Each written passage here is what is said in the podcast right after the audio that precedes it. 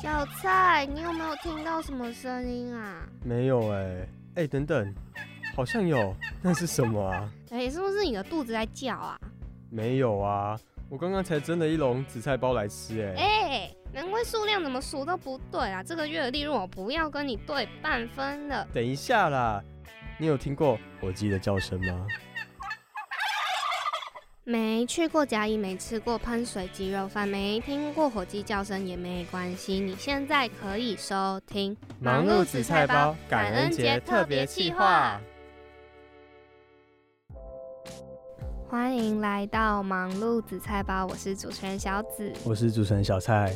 大家有没有发现我们今天的开场跟以前很不一样啊？超不一样，我们特别录一个，因为今天是2021年11月25号星期四，我们今天想和大家过一个你们一定知道，但是从来不会特别为他庆祝的节日。应该说是一个东方人比较不会注重的日子吧？对啊，那就是我们的感恩节。就是西方国家所说的 Thanksgiving， 所以呢，我们今天才会诞生这个感恩节特别企划。希望听众们在接下来这一小段时间里，跟我们一起享受这个温馨然后又可爱的气氛。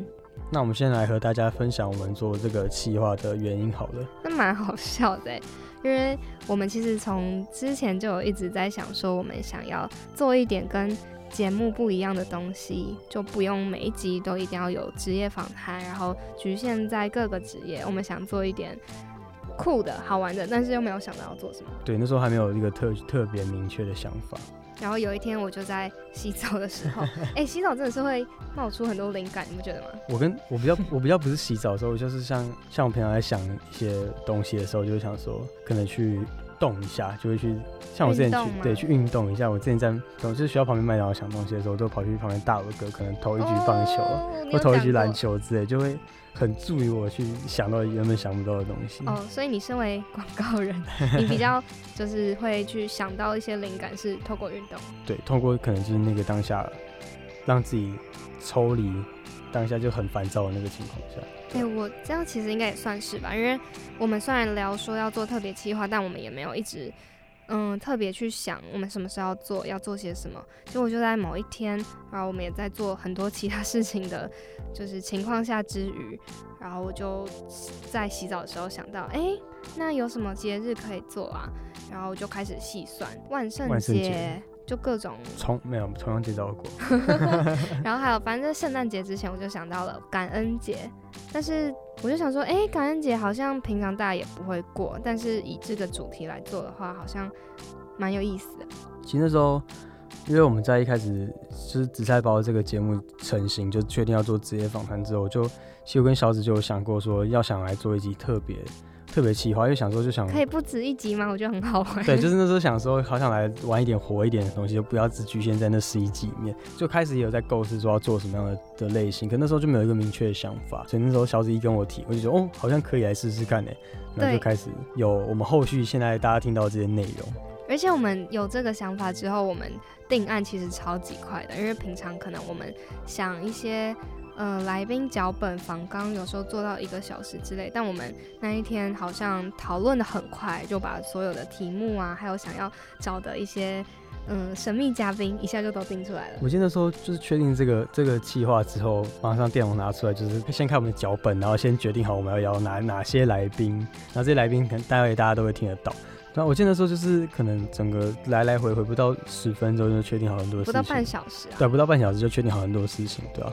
而且我觉得蛮感谢有 Podcast， 已经要开始感谢嘛，因为反正我觉得这种东西这样子特别的题材，可能不一定我们平常能在广播上很经常能播放嘛，所以也透过 Podcast 这个平台，我们想说想要跟大家聊点不一样的，在今天这个特别的日子里面。那先来问小蔡好了，就是你在成长过程中，你有没有什么比较难忘的感谢的人事物吗？我觉得可能很多听众听到这一题，他们自己想回去就是想去感谢可能人的样子，可是我觉得我自己比较特别，就是我想感谢的是一件事情。真的假的？对，就是应该算是一段时间的事情，就是那时候我考大学的时候，就是重考。对，就是重考，就是重考。我认真觉得，就是因为说到重考这件事情，可能我相信不会有很多人跟我一样经历过这个经验啊，就是可能少数人吧，对，少数人会经历到这个经验，可是我觉得要真的体会到的才会知道他的好吗？要这样讲吗？我觉得因为可能一般拿正常的大学生来说，就是他们从小到大就是每个阶段每一年就是持续的在念书，不停的从可能幼稚园、国小、国中、高中到大学甚至研究所，就是这中间是不会有间断的，就是好像是明文规定是按照以前人安排好的，就这样一段一段这样走过来。今年教育制度这样子。对对，就是教育制度的部分，就是这样走过来，然后可能你念到大学毕业，你出社会工作，你也不知道你前面到底念了什么东西，你可能就是把它当知识一样念进去。所以我觉得我那一年其实一开始也不是自己愿意的，可是真的一开始也蛮排斥的，就是那时候第一次考大学是想说再学重考，就我就是很没法接受我竟然。要重考，对，要重考这件事情，因为小蔡他不是落榜，他是原本有先去读原本的大学一段时间，但是后来决定要再去重考。对啊，可是后来就是原本想要再选重考，结果后来发现好像有点不太切实际，就好像会在那个环境舒适圈定下来之后，就不会想要再做这种挑战。对啊，所以那时候就很毅然决然，念了2个礼拜就决定休学。开始准备重考，然后可是重考那一年，因为我本身就是不喜欢念书的关系，所以基本说重考10个月里面，前可能7个月我都是在玩。对，就是对啊，虽然我刚才前面讲都是的，可是我前7个月没做什么事情，就是每天晚上就是都在玩啊。你家人那时候没有怎样？就是我家人，他们当然是相信我有在念书啊，可是那个当下我也就是应该是我是一个惰性极强的人，就是。没有时间压力，我也不会认真念书。反正那时候就是考第2次指考前，我就觉得说，啊，那时候还没考就已经开始后悔，因为我那时候觉得 我还没念够多，可能还是会考回去的那种感觉，所以那时候已经开始后悔，就是可能会考回原本的学校。可是虽然我现在已经有上大学，然后现在再去回想那一年，会觉得说，有那一年空白期其实是很棒，就是那一年我等于说帮自己放了一个很长的假，就我觉得那段时间就是一个非常没有压力的。情况，然后因为有点给你一个 gap year， 对 gap year 的那种感觉，然后我觉得对我现在上大学，可能面对大学新的挑战的这个心态上有非常大的帮助。大家会觉得说，没有啊，高中升大学没什么压力，可是我觉得认真的就是，只是你不知道你压力在那边，不是没有压力，所以让你今年有这个机会，有这一年空白期间的话，你真的会发现你好像你之前累积了蛮多压力需要释放的，对，然后所以也是因为有这一年的。重考这一年的空白期，让我现在很多事情做起来，心态上或是做事的处理方式上面都有很大的帮助。这样，所以你想感恩的事情是，就是这一年让你学会调整自己的压力，跟学会重视自己的需要休息的地方，跟你真正想追求的东西，这样吗？对，就是很感谢我当初有勇气去做这个决定。虽然可能初衷不一样，那时候只是想要考到更好的学校，可是事后发现哦，其实是给自己一个休息的时间。那小紫，你有没有什么在你成长过程中感谢的人或事情或物？我想了很多，因为我还算是蛮常会一直去想说，我过去会很感谢哪些人这样。但我今天想分享的一个事情是，在我国中那时候啊，因为我们家对我的。管教跟要求是比较严厉的那种，尤其是在成绩方面。我还记得有一次我的生物考试，我考很烂，然后我就跟，因为我们是交换改还是什么的啊，我就跟我后面的同学串通好，我就想要请他帮我改分数，因为我考得太差，我很怕被我妈妈骂。结果，因为我们班那时候好像刚好有一个风气是互相在抓作弊还是什么的，要背啊。我那时候被举报。反正，然后也有其他人，反正就是我就是其中之一吧。那时候我后来就被我们班导约谈，其实我们班导的人超级好，非常喜欢他。他就把我叫去小楼梯隔间那边，他就很认真的，反正跟我聊一下那件事情，然后并且问我说他会告知我的家长，但是他给我选择要打电话给我爸爸还是打电话给我妈妈。我那时候反正那时候好像也有哭吧，因为就觉得怎么办，很丢脸，而且又很害怕，我真的很害怕，因为家里对我很严，我不知道我如果被知道这种事情发生，他们会对自己的女儿有多失望，或者是对啊，我很怕他们很失望，然后也害怕自己受到处罚，但我还是在老师给我的选择之间选择了我爸爸。我还记得我那一天是我妈妈来接我，我一上车的时候我就已经做好心理准备，然后那一整天也都是一直在就是处于一个很紧绷的状态，对，超级战战兢兢。我一上车的时候我妈都没有讲话，我还以为就是她要对我怎么样了，可是后来也都没有，一直到我回到家我妈都没有特别跟我聊这件事，而且看起来很正常。我就在想说是不是老师还没打电话，那天就这样一直过，可能我快要睡觉，我以为这件事要结束了。那时候我在书房读书，对，我就想说老师应该是还没有打电话给家长，或者是他可能也是要吓我，他没有要打，所以可能就是继续提心吊胆个几天吧。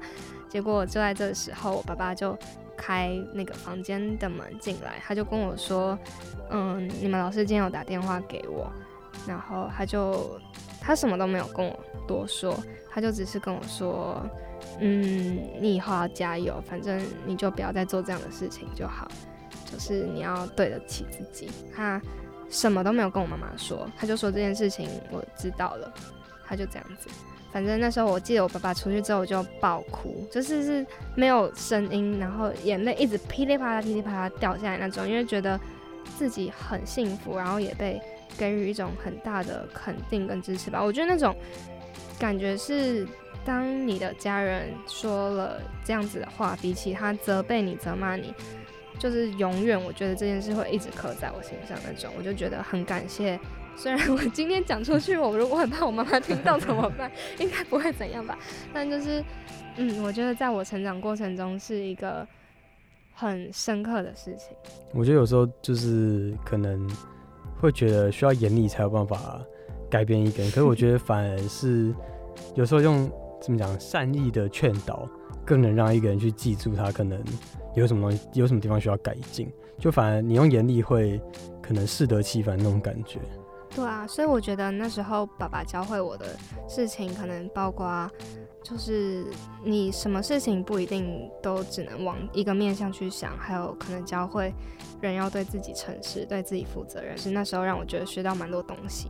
那我们刚才聊的都是可能比较偏我们自己个人感谢的事情，那成长历程，对，成长历程上的。那我们现在因为我们还是在可能现在是生活在电台里面，那你有没有就是加进电台后在电台里面遇到想感恩的事迹？加电台哦，其实除了首先我觉得是因为我们现在是第二年嘛，首先是想感谢一些今年跟这两年熟悉的一些人，有些是原本在第一年就还不错，有些是在第二年才慢慢熟悉起来的朋友，很多人都有一些他们很棒的特质，我觉得在这段时间中从不同的人身上学习到很多，因为我们都是不同科系的地方来的，而且大家能力除了很好之外，常常都会很愿意去给对方一些帮助。其他旧生新生之间，我觉得可以从不同的人身上学到一些事情，是我觉得超感激的。那你有没有什么在电台比较想感谢的？我好像比较就是没有，应该说电台也想感谢的事情很多，可是我觉得我还是要回归到最原本，就是最原本要感谢的事情就是电台，就是我能加电台这件事情，就是因为我那时候是升二年级的时候加进电台，那时候就是还没加之前就处在一个很不知道自己在干嘛，一个很彷徨的时刻，就是有点像是未来一片空白那种感觉。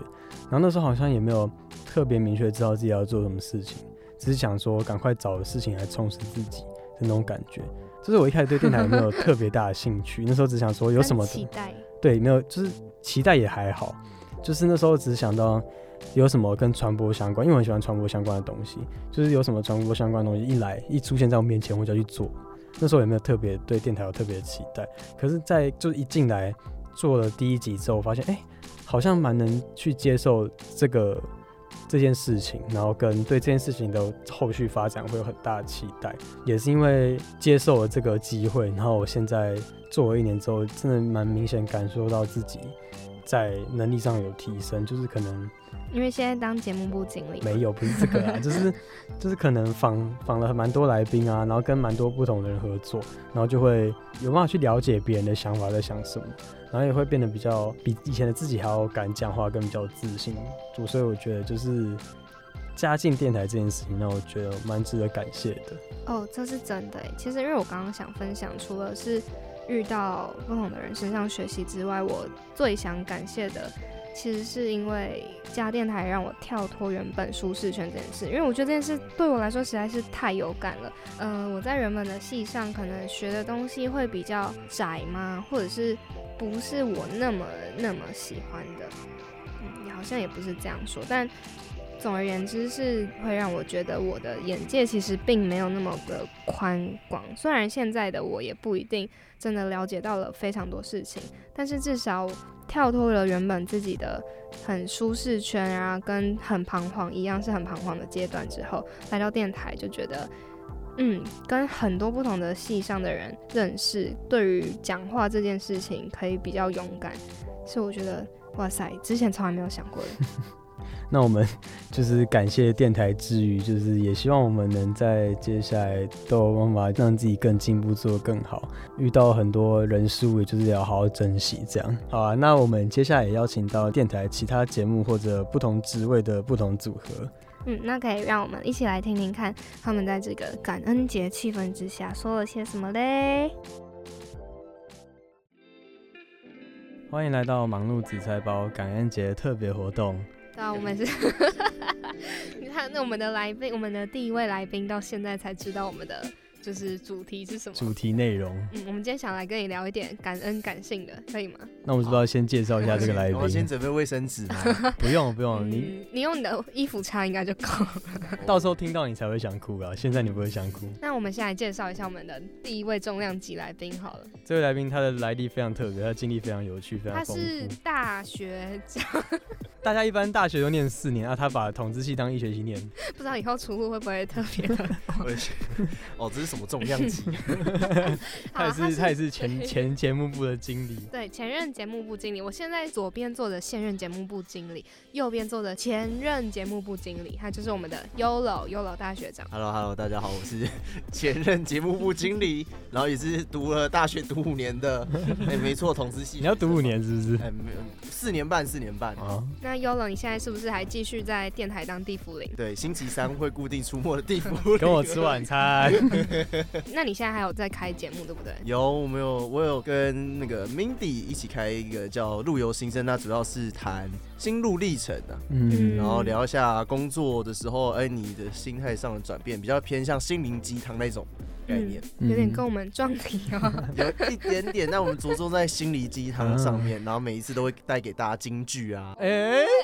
完了，播到第2集才发现，原来2个是做一样的东西。那 YOLO 你的就是伙伴是 Mindy 嘛？那你们为什么当初会一起做节目啊？我们当初的时候，其实是 Mindy 是我的小助理，那后来我就跟 Mindy， 他就帮我一起主持，然后我们后来就越来越熟。然后因为我毕业之后，因为我就还有个半年嘛，那他那时候想说，他也没有一个 partner， 因为他就是跟我一起主持，他没有说其他的人要跟他一起。没有到孤僻啦，但就想说，我们还是可以，我就继续回来帮他的忙，那就算是一个换他变老大，然后我就变当助理的概念，所以其实东西也都他想，很赚，我就回来负责，就是帮他一起用东西。所以当初是他找你回来做，还是你问他说要不要再继续做一个新节目？对啦，其实我有问他说，你需要我一起回来帮忙吗？然后之后他说，他也觉得这样也不错啊。那你们在做这个节目的过程是顺利的吗？我觉得还算是蛮顺利啊，其实 Mindy 很厉害啊。对，你说师承于你吗？所以你现在在自夸？不是，我没有这样说，我是说他是规划的很不错啊，他的想法也都很好，因为对我就负责搞笑嘛。那顺利归顺利，你们有没有就是遇过什么样的问题？我们遇过什么样的问题？就是印象比较深刻的。如果以之前做节目的话来讲的话，我觉得是重点还是在来宾邀请上面会比较困难一点啦，并不是每个来宾都可以邀得到。我觉得这算是我们最大的瓶颈吧，一直不能突破一个新的层次啊。那即便我们访谈都是 OK， 这算是有趣的，但是我们在这个整体企划上面，我觉得我们还有更多可以改进的地方。所以你们会有就是真实的一点争吵或者是碰撞到的地方？我们几乎没有什么摩擦，真的，几乎完全没有，有可能是因为我不太在意他不想跟你吵，他把你当白痴了。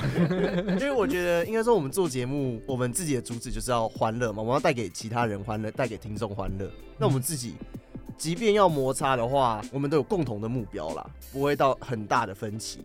我们会可能说，我觉得这边可能要改，可能哪边要改，或者是我觉得这个主题不太好，所以我们就提供自己的见解，但不会到说直接的意见相左啊。这样子就是因为你们不是在节目上是那种很欢乐的气氛吗？算吗？是啊，是啊。啊，你们就是在节目的相处跟私下相处差不多吗？一模一样，我觉得完全没有不同吗？对，我觉得一模一样，差不多就是会互呛的。对， 對， 對，我觉得完全一样是算很难得的模式哎、是吗？我觉得最自然的话，你要让听众会觉得，我好像真的只是在你旁边聊天一样，但是我自己最向往的一个录节目的方式。那有什么方法吗？你觉得？就是真的当得很随性。可我不能说把录节目当做一个很随性的事情，就是你要把它当得很正经。你至少像老师常常会跟我们说，就是你严那个那句成语叫什么？严阵以待。严阵以待，然后还有一个言出有物有意，还是什么？言之有物。对对，言之有物。为什么现在是什么？难怪你只能念统治系。反正就是你要言之有物，所以其实你在节目上还是要讲出有实在的东西，可是你要像一般聊天一样。对对对，这就是在跟聊天的时候就干话嘛。节目的时候你要讲出一点东西，就我觉得它是可以区分的。那对于你的 partner Mindy 这个人，他有没有做过什么事情是让你印象很深刻，然后想让你感谢他的事情？我觉得其实他会帮我负责剪辑很多东西，然后会帮我想企划。其实我觉得我所有事情都要感谢他我觉得所有事情从你有没有那种比较就是走心一点的，不要是这种就是表面上面的感谢走心点的嘛，就可能算你会真心的我觉得真心感谢的话，其他是非真心的意思。我觉得都真的很真心好啦，我其实最感谢的话就是他可以帮我负责剪音档，我觉得这个是真的是，我觉得你是不是听不懂我的问题？难怪不要拿卫生纸。等一下，我真的觉得，我觉得都很重要，我不会去分段说哪一件事情是比较好的。我觉得他能来帮我就是一件我很感动的事情，因为以电台节目来说，我们又算是没有名气的。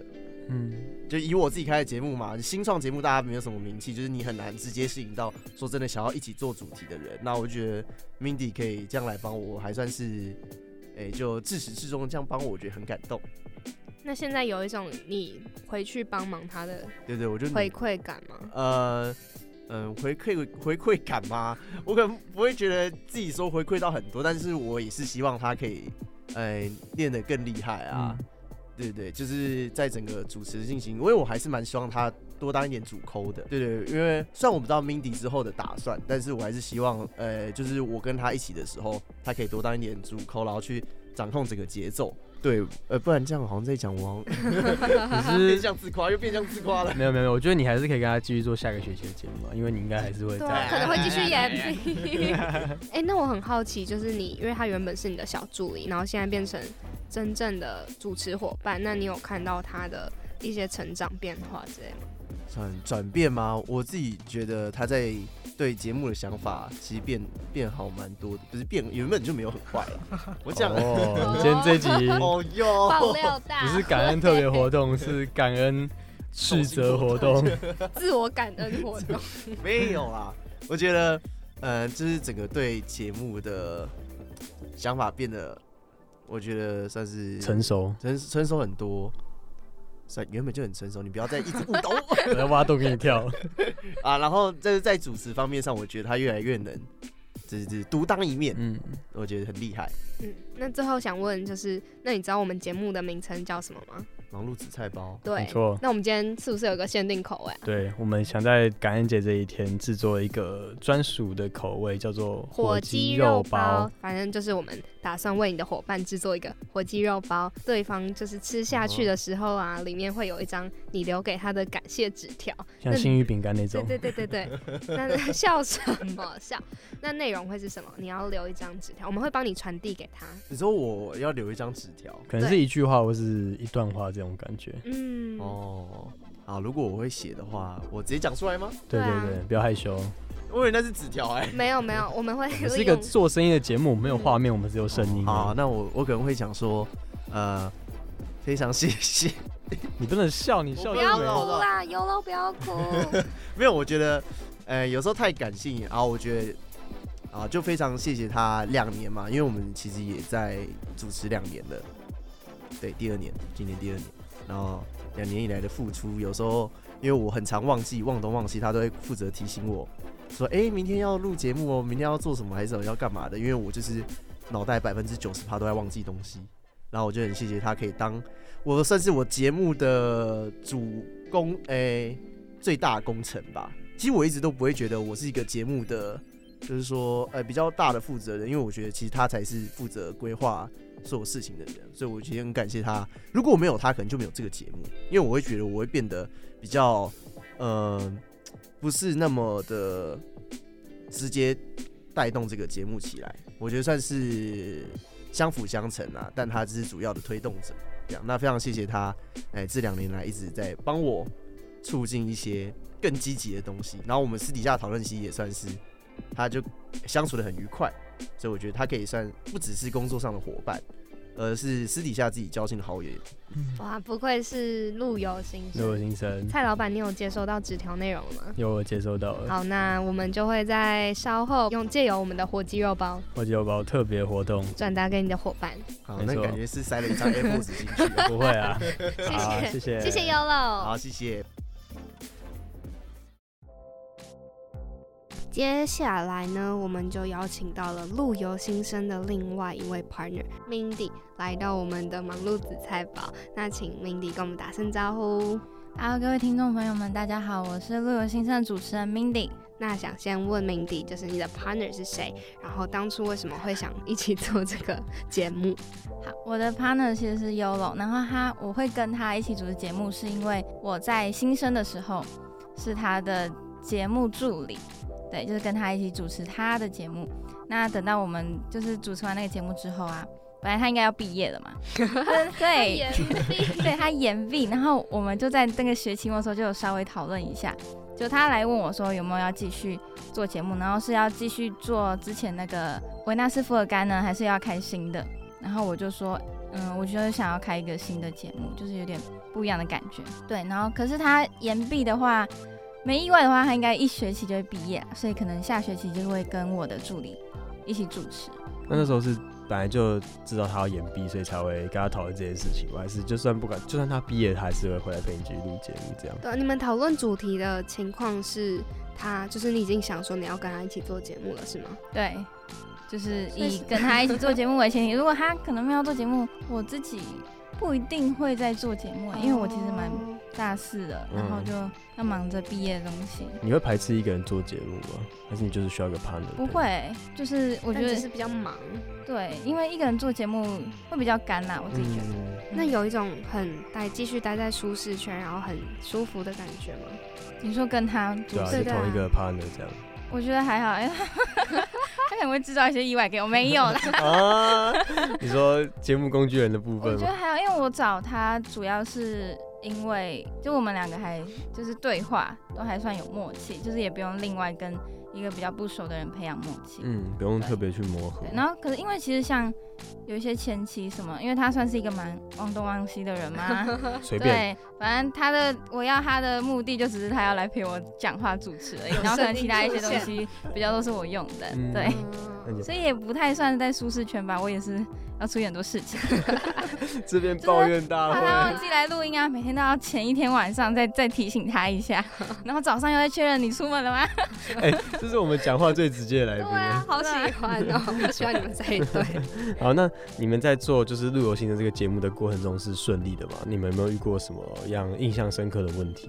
也还好，目前还算顺利，因为其实我觉得最不顺利的是要来宾吧。我们两个都算是小懒惰的人嘛，也没有，就是我们不会那个一次寄报，因为他可能如果是他的话，他可能就是他会跟我讲他要邀谁，但是可能2个月过去了，他还没有邀，就他连信都没有寄出去那种。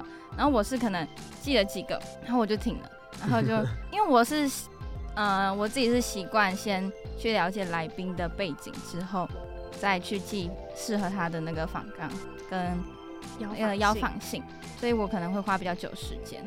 那如果我最近可能没有时间，我就会停在那里。对啊，可是像我觉得本来在做节目两个人分工，或者是包括像记邀访信这种事情，本来就很需要两个人互相督促啊。嗯嗯嗯。那有遇到还有什么问题吗？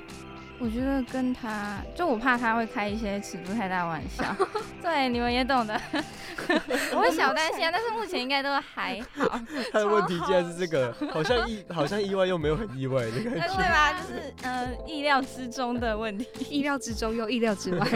那所以这样听下来，感觉你们就是目前好像我听到的问题就是分工的问题。那你会就是会很在意分工不平衡这件事情？不会，因为我觉得一直以来都是这样。你从小助理就做很多。哎、欸，那我在当助理的时候，他要叫我什么？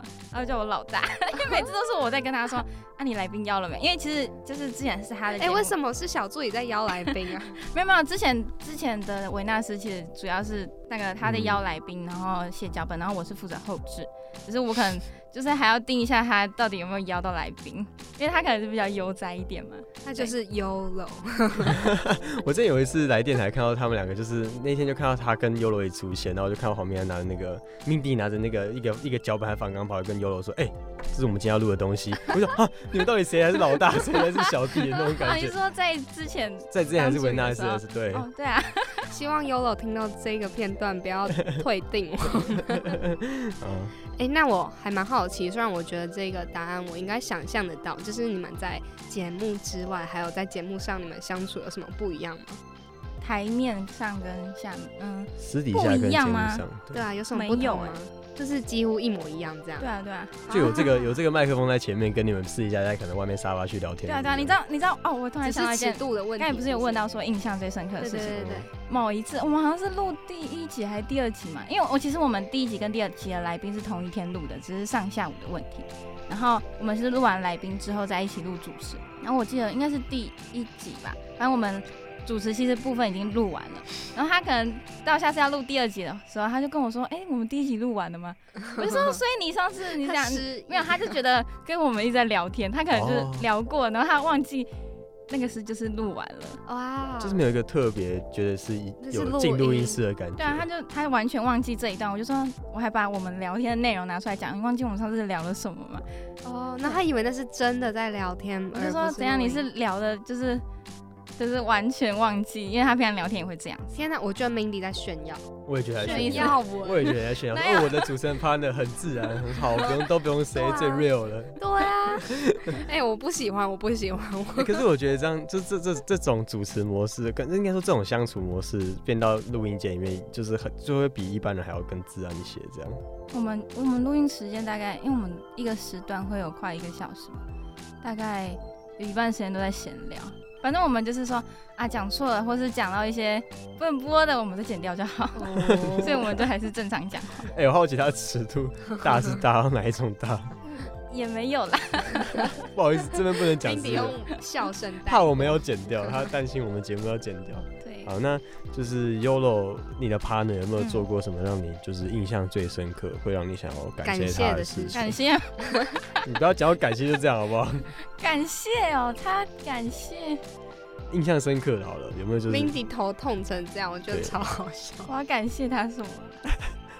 好，我感谢他，就是特地延毕陪我录节目，可以吧？哦，这可以，这可以，而且还付了很多学费，付钱陪你录节目，付个学杂费应该还好吧？因为我想说，他有没有就是因为他平常就是那个吊儿郎当的样子嘛，然后有没有什么就是突然在哪一个瞬间你需要的时候，他突然变得很认真的男人，让你吓到？我觉得他就是我跟他讲每一次主题，他在对聊的过程中，他都会想出一些我觉得还蛮有道理跟生意的话，所以我也不知道，就是他平常真的他看起来吊儿郎当的，但是他就是讲出一些很有道理的话，可能是因为他阅历比较多嘛，我也不知道。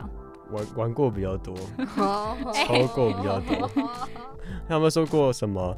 除了在你像你刚才讲的，就是聊天这件事情以外，帮到你让你想感谢他的事情，做了什么？让我订饭，这也是感谢啊，对吧？因为我每次，因为我们的固定时间是在1点半，然后我们都会约中午，就是我要吃什么，就是我们会一起对叫他帮忙订饭。